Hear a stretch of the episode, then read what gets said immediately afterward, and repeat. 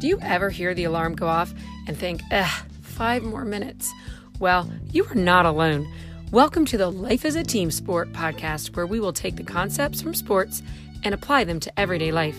So, whether you're an athlete, a former athlete, the mom of an athlete, or just love watching sports, we invite you to come along with us as we explore family, faith, fitness, and have a lot of fun doing it. This is a podcast by the women of sport for the women of sport.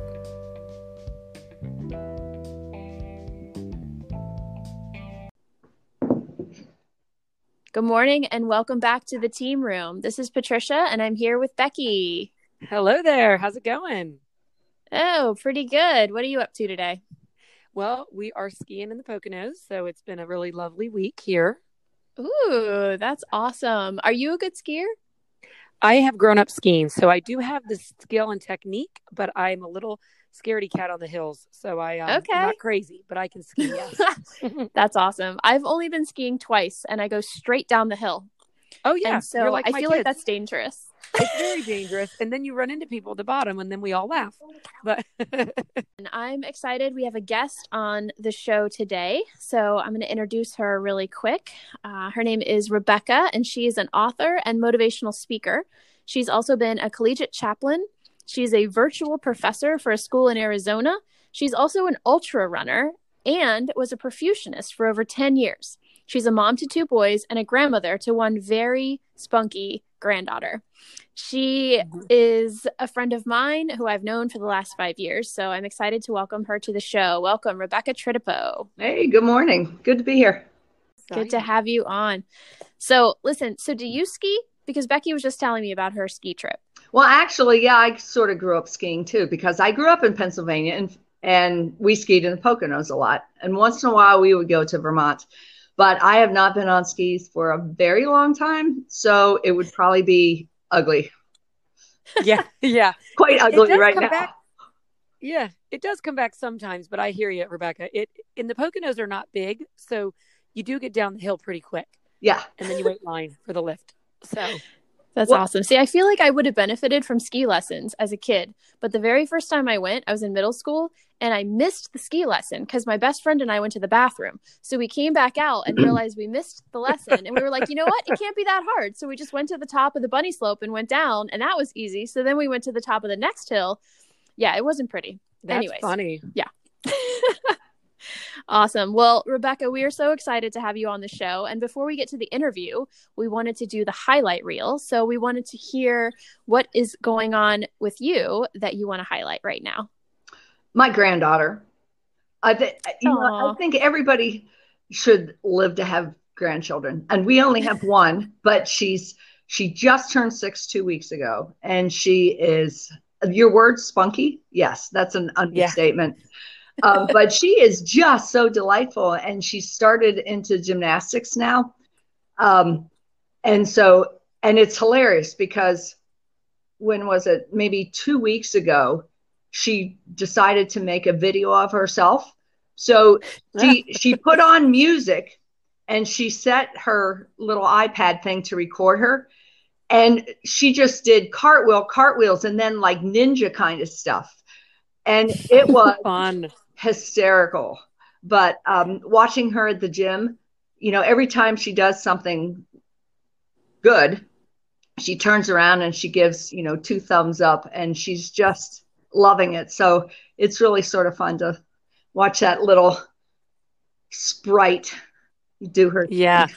Yeah. I love, she sounds I love so it. fun. Oh yeah. And she's just so polite. You know, she loves to bake. She loves to help. Um, I'm just so happy to have her around. I love yeah. the little videos that you put of her on Facebook. She is so cute. Yeah, and she comes yeah. up with some stuff. Her vocabulary is incredible for, you know, a kindergarten kid. And she'll sometimes we're just going like, where did you come up? In church, um, this was even a few months ago. She goes, Grandma, she's whispering, I have to tell you something. I said, What? And she goes, Are you aware that animals can have heterochromous eyes? I'm going, oh, wow. And I know what heterochromous means, but so then I thought, well, okay, let's go with go with it. You know, okay, yeah. from the um, from the Latin, hetero means different, and chromius always refers to color. So then we made up some other words, you know. but it's like, how does she know heterochromius? I don't know. Wow. Yeah, she read or watched something really cool. Yeah. So that's that's neat. Yeah. You know, Rebecca, I have a daughter who's eight, and when I see her with my mother-in-law, my mom, like it's just a neat, neat relationship that yeah. makes me really happy as the mom. So I can just imagine how you feel being a grandmother. Oh, so I I just really love cool. having her around. Yeah. Oh, that's the best. For sure.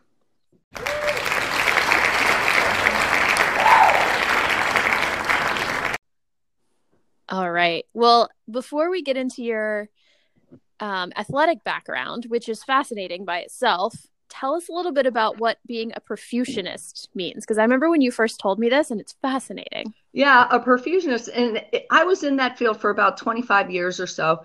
But a lot of times it's very hard for a surgeon to operate on a heart that's beating and it's full of blood. So a perfusionist basically sets up a circuit that becomes the patient's heart and lungs. So you divert, it's called cardiopulmonary bypass. It's sort of like a bypass around a city, you know, on mm-hmm. highway. So that you take the blood as it's coming into the right heart, or sometimes before, drain it out. You can cool it, warm it. You have complete physiologic control over the patient. You oxygenate wow. it. You take out the CO2 um, so you can regulate blood gases, mm. and then you put it on. You put it back into the patient on the far side of the heart into the aorta normally, um, and and then you can stop the heart.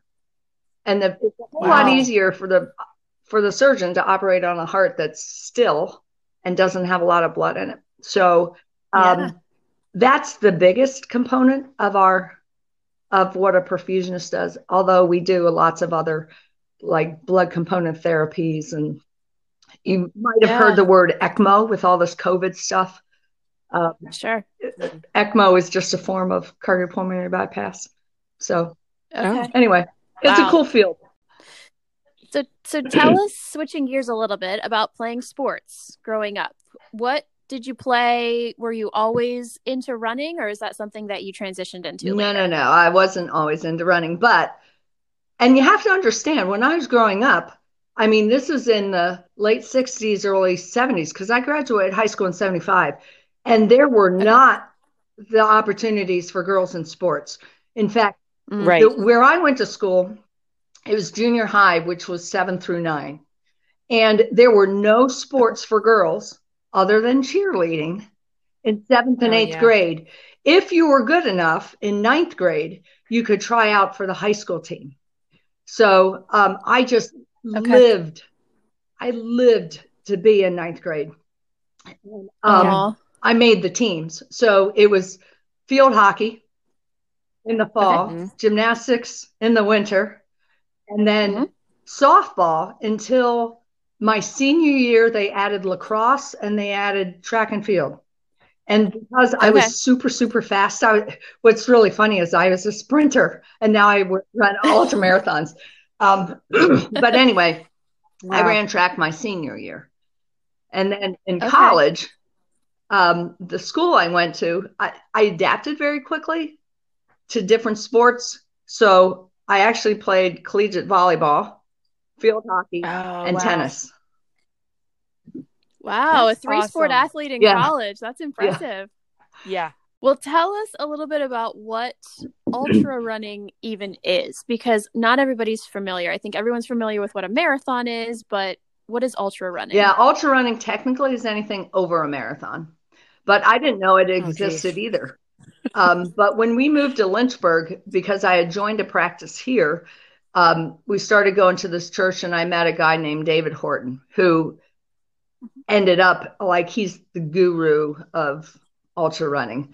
Um, wow. But anyway, he had at one time he had the record on the Appalachian Trail, record on the Pacific Crest Trail, um, had wow. won I don't know how many ultras. But anyway, he knew, I think, that he had a sucker on the line. So he goes, Bet you can't run 50 miles. And I go, Bet I can. So, um, oh. yeah, that was about 25 years ago. And I've been wow. running the long stuff ever since. Not without difficulty, wow. but yeah. Yeah. So, how did that look? I mean, you said, "Okay, bet I can." You had run a marathon no. before. Like, what was the longest no. ever? My my my. What? Okay, there's my first ultra. My previous race was like 18, 19 years prior, and it was one lap around the track. It was an what? open 440 because oh it was yard tracks. I had no, I had never oh. run a 5K, never run a 10K, nothing. Wow. Wow. Rebecca. So oh okay, oh paint us a picture. What did that look like? You you're in church, you're like, bet I can, and then what? You put on your shoes the next day and just started running, you know, like Forrest Gump? Well, or like what happened? In a in a way, because I knew I mean he was very involved with ultra running and I had helped him with this mountain masochist um, 50 mile race. And okay. I was at the end, at the finish line. I'm looking at all these people, and it's like some are tall, some are short, some are heavier, some are light little people. Um, and I'm going, yeah. surely, if so many of them, like look at them at the yep. at the start line, you go, there ain't no way they're going to run run through the mountains for 54 miles. Actually, it was more than 50. Um, and then they finish. And I'm going, wow. Uh, if it can do it, I think I can do it. And so that's cool. Yeah, that is how it started. A lot of times, you see others, and you think, yeah. Well, I started, and I started running actually in that fall because I was playing USTA tennis, and I was getting tired of getting, you know, possibly beat by what I what I thought was an older woman. I mean, she was probably all in her 40s. or 50s or 50s at that point. And um you know because of fitness. So i started running then. And then he took me on my first okay. run in the mountains and it was 20 and i go whoa i love this. Wow. So does your here's a question. Does your husband no! well? like what's his no no no. I mean he was he was a college athlete. He played soccer. But um okay. no he he doesn't do that kind of thing. But he was always very, very supportive of me. And he, he would crew me at the races. And he really liked it when I was at the front of the pack because he didn't have to wait around so long. now, now I'm older, so I'm not at the front of the pack anymore. So, um, you know, I don't really even need a crew now because time is really not that important. So, yeah. Okay. Okay. How, how long does it take you to run 50 miles in the woods? Well, it, like, what is that? You know what? I I sort of hate that question because oh, no, okay. no, no. I get the question a lot, but it's like people that run on the road, they might think, okay, I run an eight minute pace or nine minute pace, whatever. And they yeah. think about it in terms of pace. But for example, Mountain Masochist, there's there's about nine thousand feet of elevation gain and about the same yeah. in descent. Yeah. So um I think my best, like on a mountain 50, my best time at that particular race was like 854 maybe. But I also ran a 50 mile race on pavement in Pittsburgh. And I think I ran a 742 or something. Wow. Yeah, so, I mean, Rebecca, you're still running very quick miles, really, even in the mountains.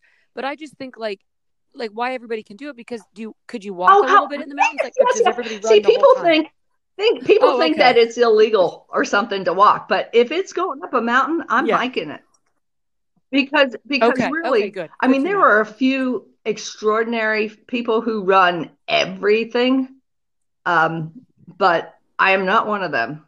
And even just yeah. you know having Horton be my sort of person, I mean, he walks the ups and then you run the downs and anything that's flat. Yeah. Uh, you have to sort of just, you know, if you're breathing way too hard, back off, you know. So it so it yeah. is a it's not that you're running every step and then people go, "Oh, well, that's easy." Well, you try it. you know, yeah, yeah. So you're you're listening to your body yeah. basically, yeah. as you go. And sometimes yeah. what your body tells so, you is not very pleasant. Mm. yeah, yeah, I'm sure, I'm sure that's true too. So, what's the ultra community like? Like you described, how the runners are also very different. What's the community? Oh, it's like? a wonderful community because um, everybody's there for the next person. Um, it, it's very mm-hmm. helpful. It's not like the Roadrunner community where it's me against everybody else. I mean, there have been so many times mm-hmm. when when an ultra runner um, gets in trouble, you know, like their their stomach just revolts, they're hurling yeah. all over the place. They need electrolyte tablets. You're out. Someone says, "Hey, can I help you?" You know, it's um, mm. it's very much of a this is us against the challenge, against the race. The mountain. Yeah. Yeah. Yeah. That's cool. It's a very nice like community. Yeah, that's really neat. That's good to hear because I feel like you would need that if you're yeah, out in the do. woods trying to run. You do, um, and you know a lot of the races are hundred mile races, or the new hundred now is the two hundred. Um, yeah. Oh my goodness. So I, I really, wow. I sort of that's on my bucket list. I want to do at least one two hundred. Um, and so, nice. so that What's the longest race you've done so um, far? Well, I've done some seven day races, but those are staged races, so you only do certain mileage each day.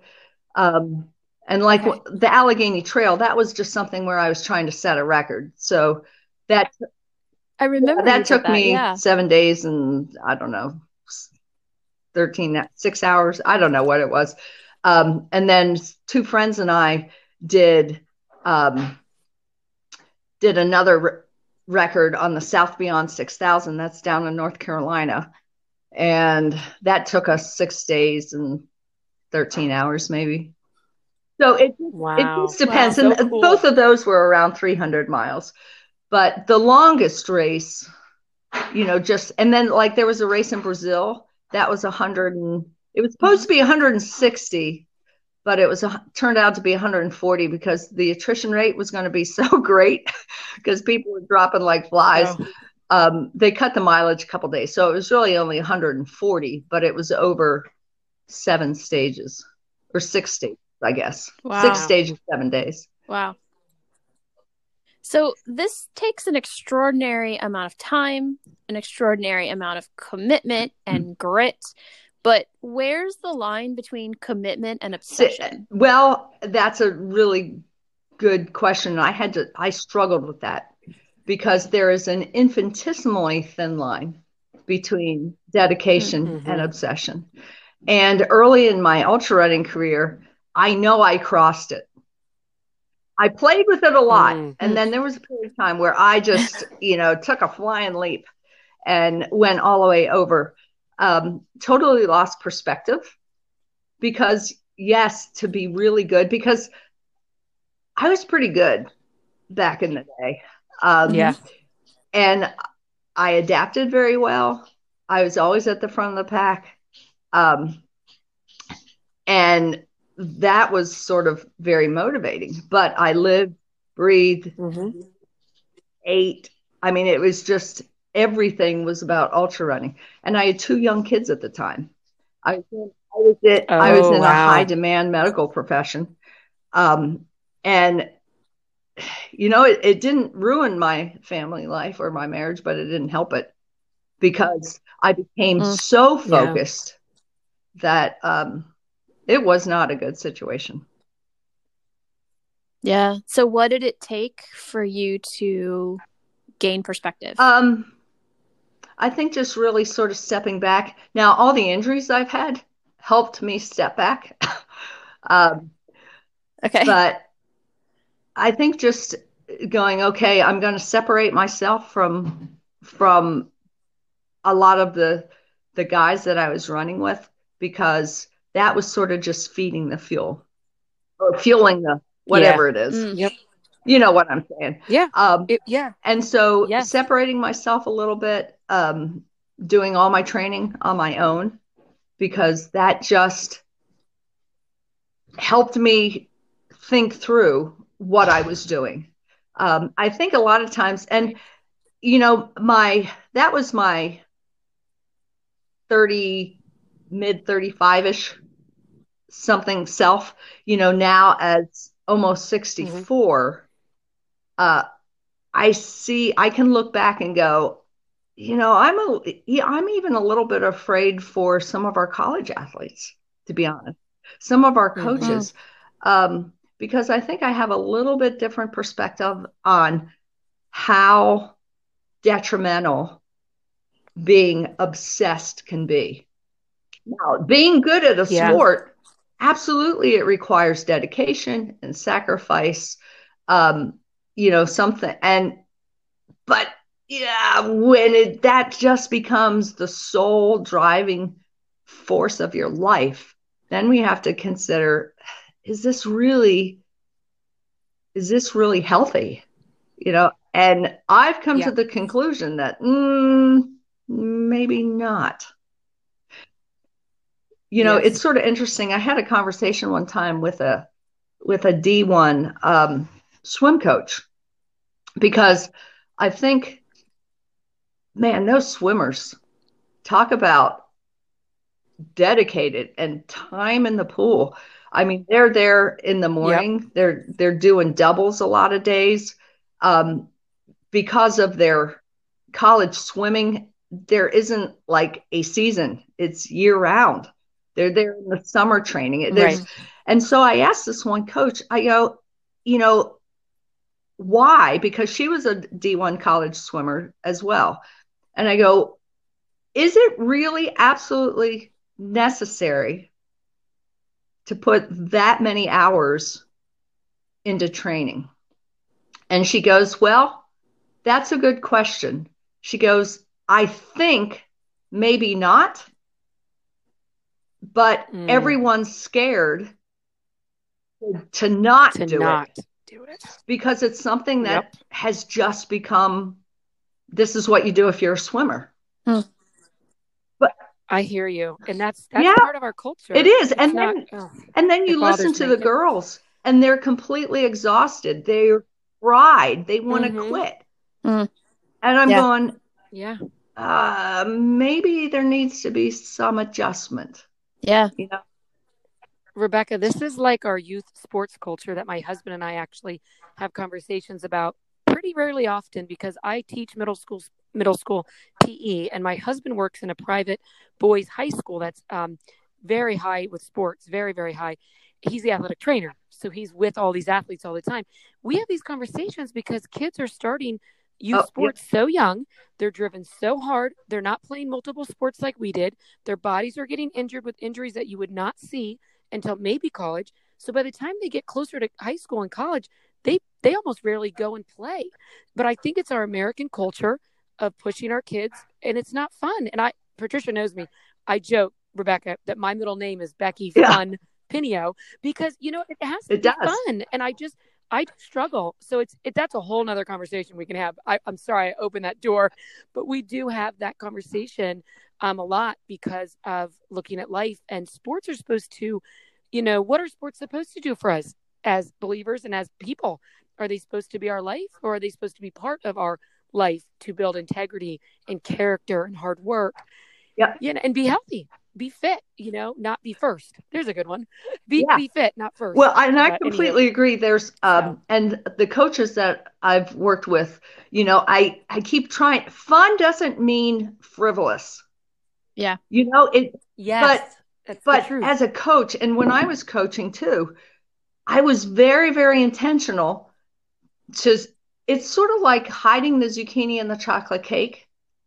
You have you have to yes. create create your practices where sometimes there's an activity that's just really fun, but you're hiding maybe a component of fitness. You're working on on pushing exactly. anaerobic threshold, or you're um, you're just working on building an aerobic base, but mm. it's disguised in the form of a game. Yes. So I try. Yep. And some on the college level, some coaches are more receptive to this. Mm-hmm. But they think if kids are smiling, then they're right. not grinding, they're not working hard enough. No, that's not the case. I know. Yeah. That's the problem. And there's there's a guy, um, John O'Sullivan. Yep. He's he has oh yeah called Changing the Game Project. Yep.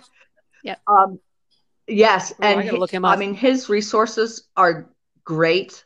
Um, but you mm-hmm. know, and even like the the 3D um, coaching institute, you know, the statistics on kids in sport by by 12 years old, it's like 70% quit because it's not fun anymore. They're done. Yeah. Yeah. And um, right. Yeah, and the burnout, the the overuse injuries with kids who are not yeah who are not multi-sport athletes. We have a guy at University of Lynchburg right. here, and he's a epidemiologist. Um, d- has done a lot of research, but I mean, he he's coached his soccer team. It's a D three school, but they've won the national championship a number of times. He basically has D one players on wow. his D three team because uh-huh. he's such a great coach and right it draws it. But he said when he's recruiting a kid, he does not want a kid who's only played soccer. He wants mm-hmm. a kid who's been a gymnast who has kinesthetic sense. He wants a kid who has played softball because they can judge a ball in the air. He wants a kid who has, yeah, you know, run track and done this and that. He doesn't want. And the kids that get injured on his team are kids who have not developed their entire bodies. Mm. You know, they haven't been multi-sport. Right. And according to him, he said, really, even for a kid who's going to go on to play in college, he doesn't see any reason at all to specialize in one sport until you're probably ninth or tenth grade. Yeah. If if then. Yeah. Yeah. yeah. So Rebecca, wrapping right. up here, what advice do you have for people who are struggling to find that balance between dedication and obsession? That that's really hard but i think it has to be an intentional stepping back to look at okay is this just going to be for a period of time it's like try to get a 30,000 foot view mm. is mm-hmm. is getting in like I'll give you an example when I was totally obsessed I was keeping a log of every single mile that I ran and blah blah blah and i had in my mind i have to get 65 miles this week mm. or the world will end okay. so i might have i might have already yeah. worked at the hospital like 80 hours i have two small kids but because i mm. didn't have 65 miles in my logbook i went out and did an extra run on a sunday night just to get my miles wow that yeah that's not healthy. Yeah. You know, are there periods of time where right the sacrifice is a little more? Mm-hmm. Yes, of course. You know, are there times when maybe you have to watch what you're eating a little bit more carefully? Although for runners, I mean, we joke that we run to eat, you know, so yeah, because we need true, to fuel. Um, but I I think you just have to go. Wait a minute. Wait a minute. Wait a minute. In the picture of my entire life, do I? Is this really necessary? Mm. You know now, and that's that's tough because you don't want to give yourself an excuse not to get in a workout that right. you need to. Right. But, you know, I don't have an easy answer. I don't think there is an easy answer but I think we always have to be very right willing to say, can we do it? How how good can we get without totally sacrificing relationship? And that might be the key. Mm-hmm. When relationships start yep. to get injured, hmm. then uh, we've probably crossed a line. Right. Yeah. My family took a hit. I like that. That's very true. Particularly my husband. Yeah. You know, I, I would run to the hospital and then run home because that gave me 16 miles. Wow. Um, but but that also wow. meant that I was getting up at 4:30 or 5 o'clock in the morning, and then by the time I got home and got dinner, got the kids to bed, and all that kind of stuff, then I still needed some time to get stuff done around the house. And so I was burning the candle at both ends. Right. Now, my kids may not have noticed it. Yeah. But my husband certainly did. Yeah. Wow. So stepping back right. and taking that right. 30,000 foot view every mm-hmm. once in a while and taking stock of our relationships. Yep. Yeah. Yeah. That's really good. And I think well, relationships are the are the the biggest, you know, early warning sign. Yeah. Yeah. Well, this has been so great. We really appreciate you coming on here and sharing your story. But before we let you go, we need to hear something from your blooper reel. Ah, uh, okay. This okay, yeah. I mean there are there are a number, but um I had gotten my granddaughter some kinetic sand. I don't know if you know what kinetic sand is, but yeah, oh, and it's yeah. really my cool. I mean, it, it feels yep. so soft and malleable, but it doesn't make a mess. It doesn't go all over the place. But I thought, well, okay, I miss do it yourselfer. So I'm going to look up a recipe for kinetic sand. and yes, oh yes. Oh no. So the the ratio is five parts sand to um, three parts cornstarch to one part some kind of oil. So I okay. go out to the sandbox. You know, I I clean the sand because it looks a little grody. Um, dried it and everything. So then I'm measuring. I'm measuring my stuff out. But then I realize, oh no, how many cups did I put in there?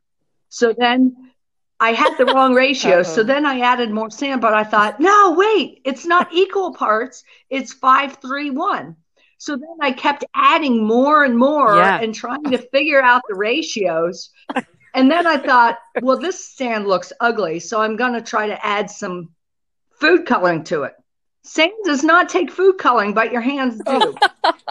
so anyway, in the oh, end, oh, I had funny. this huge pile of because it just kept getting bigger and bigger trying to trying to get back to the 531 ratio and when Addison felt it, she goes, This doesn't feel right. And so it's going to end up back in the sandbox. Yeah. It was a total fail.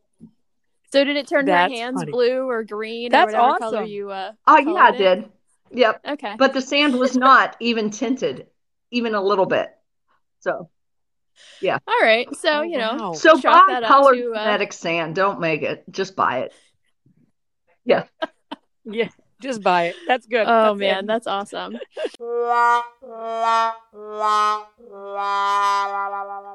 well, listen, thank you so much. We really appreciate your willingness to be uh, open and share your story. Before we go, we usually like to shout out someone and pass the ball to a woman who has inspired us. So, is there anyone you would like to pass the ball to? To someone who's inspired me? Yeah. Um maybe maybe my gymnastics coach she was bigger than life. I mean she was like Aww. six three, mm-hmm. six four and a big woman. But wow. um she was just so i mean she wasn't a typical gymnastics coach i don't think. And she also was my field hockey coach and i don't know if she coached me in anything else. She was a pe teacher. But in a way you were scared to death of her but but she she was able to get the best out of you. You know, mm. she would she would pull her little glasses yep. down and like do this thing with her head and look at you and you go, "Oh, okay, I'll get on the stick." so so Miss D is what we called her, Miss Desirous. Um, yeah, those are the best coaches that yeah. can get the best out of yep. you. Yep. Yeah. I love that.